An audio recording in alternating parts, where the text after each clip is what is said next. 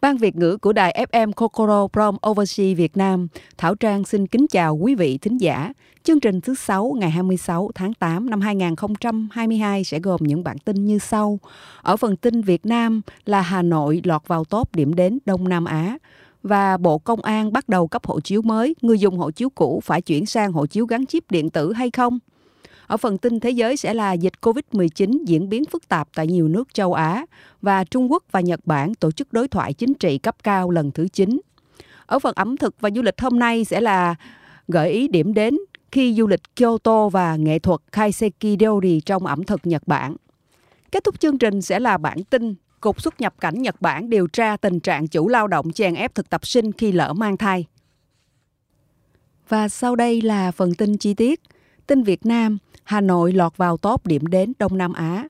Theo đó, có 3 thành phố của Việt Nam xuất hiện trong danh sách 10 thành phố hàng đầu Đông Nam Á theo tờ Best City in South Asia.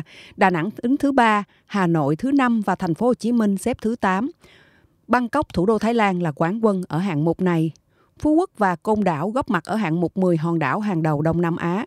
Trong đó Phú Quốc đứng thứ tư và Côn Đảo thứ 10. Những điểm đến du lịch nổi tiếng khác cũng xuất hiện trong danh sách này là Phuket, Koh Samui, Koh Phi Phi, Thái Lan, Langkawi, Penang, Malaysia, Lombok, Bali, Indonesia và Palawan của Philippines.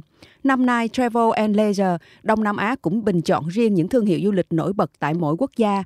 Ở danh mục dành cho Việt Nam, có hơn 50 đơn vị trong ngành du lịch được tôn vinh tại các hạng mục như khách sạn trong thành phố tốt nhất, khu nghỉ dưỡng biển và hẻo lánh tốt nhất, hồ bơi trong khách sạn tốt nhất, nhà hàng tốt nhất, quán bar tốt nhất, vân vân. Bài viết của Travel Leisure Đông Nam Á cho biết, cánh cửa đã mở rộng và Việt Nam ngày càng tăng trưởng. Dù chỉ một năm trước, ít ai nghĩ rằng quốc gia này có thể chào đón du khách quốc tế đến Việt Nam không phải cách ly và không cần xét nghiệm COVID-19 khi nhập cảnh. Hãy nghĩ đến món phở và cà phê sữa đá tại Việt Nam trong lúc xem giải thưởng được công bố. Ấn phẩm Đông Nam Á của tạp chí Travel and Leisure vừa công bố giải thưởng Asia Best Award năm 2022 nhằm đưa ra các gợi ý du lịch về các điểm đến, khu nghỉ dưỡng, nhà hàng vân vân trong khu vực. Danh sách này được dựa trên bình chọn của độc giả khắp thế giới từ tháng 1 đến tháng 4 năm nay. Bộ Công an bắt đầu cấp hộ chiếu mới, người dùng hộ chiếu cũ có bắt buộc phải đổi sang hộ chiếu gắn chip không? Đây là câu hỏi mà nhiều người thắc mắc khi chính thức áp dụng mẫu hộ chiếu gắn chip. Theo quy định tại Điều 6 Thông tư 37 trên 2021 TT BCA, hộ chiếu gắn chip được áp dụng từ ngày 14 tháng 8 năm 2021. Trong đó, hộ chiếu đã được cấp trước ngày 1 tháng 1 năm 2022 có giá trị sử dụng đến hết thời hạn ghi trong hộ chiếu, giấy thông hành. Điều này có nghĩa trường hợp người dân đã được cấp hộ chiếu trước ngày 1 tháng 1 năm 2022 thì vẫn tiếp tục sử dụng cho đến khi hết hạn mà không bắt buộc phải đổi sang hộ chiếu gắn chip. Và sau đây là phần tin thế giới. Dịch COVID-19 diễn biến phức tạp tại nhiều nước châu Á. Những ngày gần đây, dịch COVID-19 đang có những chuyển biến phức tạp tại nhiều quốc gia châu Á. Nhật Bản đang chứng kiến làn sóng bùng dịch thứ bảy. Số ca nhiễm tăng mạnh trong những ngày qua đã gây áp lực lớn trên hệ thống y tế tại nước này. Những ngày gần đây chứng kiến số ca tử vong liên tục ở trên ngưỡng 200 ca một ngày, gần bằng đợt cao điểm dịch hồi đầu năm nay giới chức Indonesia yêu cầu hành khách tuổi từ 18 chưa tiêm mũi vaccine tăng cường phải trình kết quả xét nghiệm PCR khi di chuyển trên các chặng đường dài. Theo đó, hành khách từ 6 đến 17 tuổi đã tiêm hai mũi vaccine không cần phải trình kết quả xét nghiệm nữa. Tuy nhiên, những người mới chỉ được tiêm mũi vaccine thứ nhất thì cần cung cấp đủ thông tin xét nghiệm. Tại Trung Quốc, tình hình dịch bệnh đang nóng lên tại khu vực Tây Tạng khi số ca nhiễm mới gia tăng liên tục. Hiện các cơ quan y tế Trung Quốc triển khai gấp rút bệnh viện giả chiến quy mô lớn cùng các biện pháp phong tỏa, xét nghiệm đại trà, cách ly kéo dài để ngăn chặn làn sóng bùng phát mới. Còn tại Hàn Quốc, ngày 16 tháng 8 ghi nhận trên 84.000 ca nhiễm mới, đưa tổng số trường hợp nhiễm trên cả nước lên đến 21,5 triệu. Số ca mắc mới đã tăng so với ngày trước đó nhưng giảm mạnh so với tuần trước đó, được coi là đợt tăng mạnh nhất trong 4 tháng vừa qua tại quốc gia này. Trung Quốc và Nhật Bản tổ chức đối thoại chính trị cao cấp lần thứ 9. Bắc Kinh và Tokyo cần lấy những đồng thuận quan trọng giữa lãnh đạo hai nước làm định hướng chính trị, cùng nhau xây dựng mối quan hệ Trung Nhật đáp ứng được những yêu cầu của thời đại mới chủ nhiệm văn phòng Ủy ban Công tác Đối ngoại Trung ương Đảng Cộng sản Trung Quốc Dương Khiết Trì và Cố vấn An ninh Quốc gia Nhật Bản Takeo Akiba ngày 17 tháng 8 đã đồng chủ trì đối thoại chính trị cấp cao Trung Quốc-Nhật Bản lần thứ 9 tại thành phố Thiên Tân. Cuộc đối thoại, ông Dương Khiết Trì nhấn mạnh lịch sử giao lưu 2.000 năm giữa Trung Quốc và Nhật Bản, cùng với kỷ niệm 50 năm bình thường hóa, hóa quan hệ ngoại giao song phương, cho thấy cùng tồn tại hòa bình và hợp tác hữu nghị là lựa chọn đúng đắn duy nhất đối với quan hệ Trung-Nhật.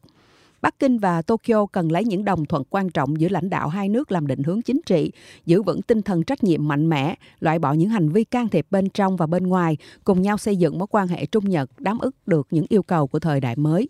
Ông Dương Thiết Trì đề nghị phía Nhật Bản chú trọng những lợi ích cơ bản và lâu dài của hai nước và hai dân tộc, xây dựng sự hiểu biết đúng đắn về Trung Quốc, theo đuổi chính sách tích cực, thiết thực và hợp lý về Trung Quốc, đồng thời giữ vững đường lối phát triển hòa bình. Bên cạnh đó, ông Dương Khiết Trì cũng nêu rõ Nhật Bản cần tuân thủ bốn văn kiện chính trị và đồng thuận chính trị giữa hai nước, hợp tác với Trung Quốc để nâng cao mức độ tin cậy về chính trị, thúc đẩy các mối quan hệ song phương phát triển hoàn thiện, ổn định, lành mạnh, chặt chẽ hơn. Ngoài ra, hai bên còn trao đổi quan điểm về các vấn đề quốc tế và khu vực cùng quan tâm. Hai bên nhất trí Đối thoại chính trị cấp cao Trung Nhật lần thứ 9 đã diễn ra một cách thẳng thắn, sâu sắc và mang tính xây dựng, đạt được một số đồng thuận quan trọng. Trung Quốc và Nhật Bản sẽ tiếp tục duy trì đối thoại và liên lạc. Ở phần du lịch hôm nay, Trang sẽ giới thiệu đến quý vị phố Pontoncho ở Kyoto. Đây là con đường nằm giữa Kamogawa và con đường Kiyamachi ở trung tâm Kyoto. Trên thực tế, không có địa danh nào tên là Pontocho cả. Tên gọi này ám chỉ con đường dài hẹp, trải dài 500 mét theo hướng Bắc Nam.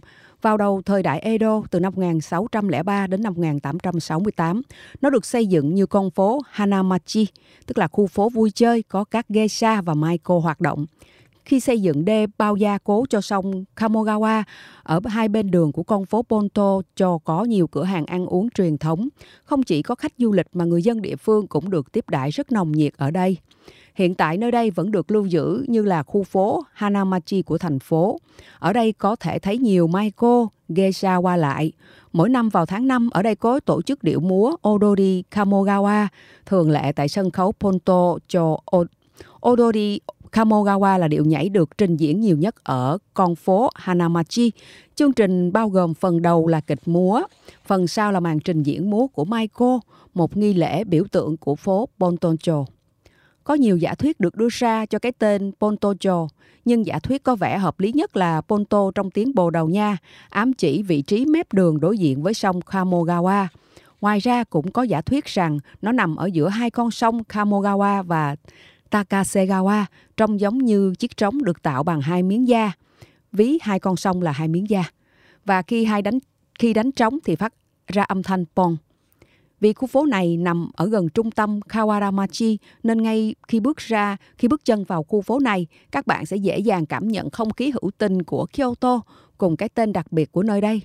Có thể nói đây là con đường khách du lịch không nên bỏ qua khi các bạn đến thăm thành phố Kyoto.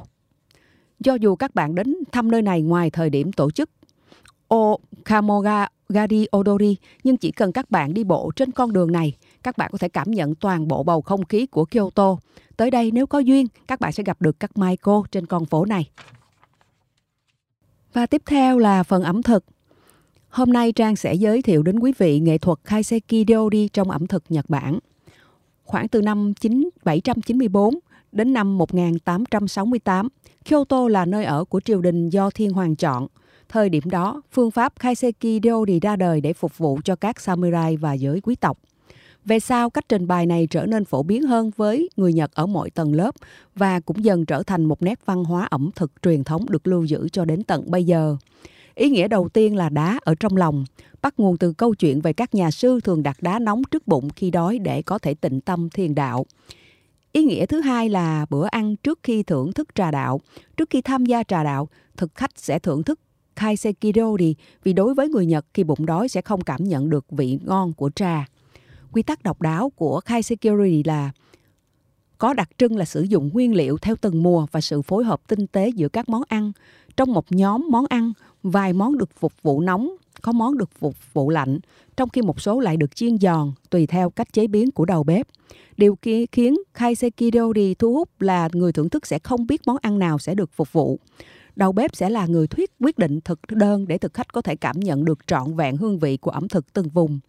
các món được phục vụ sao cho vừa vặn với tiến độ thưởng thức của thực khách. Kaisekidori cơ bản được bắt đầu với 3 đĩa, cơm, súp và một đĩa gọi là Mukozuke. Mukozuke điển hình thường là một lát sashimi hoặc một món theo từng mùa và được trộn với giấm. Nhóm ăn nhóm thức ăn thứ hai là món ninh gọi là nimono được cho vào trong một chén nhỏ. Tiếp theo sẽ là món nướng thường là thịt nướng hoặc cá nướng. Điểm thiết yếu của ẩm thực kaiseki là nhiều kỹ thuật chế biến và trang trí tinh tế, kết hợp với sự chọn lọc kỹ lưỡng về nguyên liệu thích hợp theo từng mùa. Cái tên kaiseki chỉ nét đẹp thanh tao, cao quý, vượt lên thói phàm tục. Đó cũng chính là tinh thần chung của nét ẩm thực này. Kaiseki chuẩn có 14 món sống, hấp, nướng, hầm, lẩu, trải đều theo các bước từ khai vị, rau củ, súp đến món chính chứa protein, à, món ăn kèm, trà và tráng miệng. Giữa các món ăn, thực khách sẽ được phục vụ những loại nước uống, thảo dược, đặc biệt để rửa vị giác và thoát khỏi hương vị của món cũ, sẵn sàng thưởng thức trọn vẹn món mới. Hầu hết món ăn đều biến hóa đa dạng theo mùa. Mùa xuân, kaiseki sẽ có ít thịt mà chủ yếu là rau non và hải sản. Lúc này ta sẽ được thưởng thức khoai mỡ, cá ayu nướng, cơm nấu măng, các loại nhiễm biển như sushi, sashimi và udon nhiễm biển, vân vân. Đến mùa hè, kaiseki chú trọng tính thanh mát, rau củ, ăn kèm hay dùng cà chua, dưa leo, dưa hấu, muối tạo cảm giác giải nhiệt. Mì lạnh soba cũng rất được ưa chuộng vào thời gian này trong năm. Mùa thu chuyển tiếp sang mùa đông với khí hậu trở lạnh nên các nguyên liệu mang tính ấm sẽ được ưa chuộng. Lúc này thịt đỏ như thịt bò Kobe và cá ngừ rất phổ biến. Có sự thay đổi nguyên liệu theo từng mùa, nhưng kaiseki thường không bao giờ thiếu món đậu phụ. Loại thực phẩm tưởng bình dân và dung dị này chính là tinh hoa trên bàn kaiseki. Ngày nay, kaiseki được ngày càng ngày càng được yêu thích trên khắp thế giới. Sự kết hợp giữa nghệ thuật ẩm thực truyền thống và những ý tưởng hiện đại sẽ đem đến nhiều hứa hẹn. Ở phần kết thúc chương trình hôm nay, sẽ là bản tin Cục xuất nhập cảnh Nhật Bản điều tra tình trạng chủ lao động chèn ép thực tập sinh khi lỡ mang thai. Cục Quản lý xuất nhập cảnh và Bộ Y tế Nhật cho biết đã tiến hành khảo sát hơn 490 thực tập sinh nước ngoài để điều tra xem liệu có hay không việc thực tập sinh bị nơi làm việc và nghiệp đoàn ép về nước khi lỡ mang thai tại Nhật. Đây được cho là lần đầu tiên khảo sát này được thực hiện. Tuy luật bình đẳng về cơ hội việc làm cho nam và nữ nghiêm cấm việc đối xử bất công với người lao động do mang thai và sinh con, kể cả thực tập sinh, không ít doanh nghiệp vẫn buộc thực tập sinh ký vào bản cam kết tự nguyện về nước nếu mang thai. Không ít thực tập sinh vì không muốn mất việc quay về nước khi chưa trả hết nợ mà đã có nhiều quyết định đau lòng như phá thai, bỏ rơi con sau khi sinh. Theo Bộ Y tế Lao động và Phúc lợi từ tháng 11 năm 2017 đến tháng 12 năm 2020, có tổng cộng 637 thực tập sinh bị đình chỉ đào tạo do mang thai hoặc sinh con. Tuy nhiên, đây chỉ là những trường hợp được các tổ chức giám sát phát hiện và báo cáo lại, con số thực tế có thể cao hơn thế.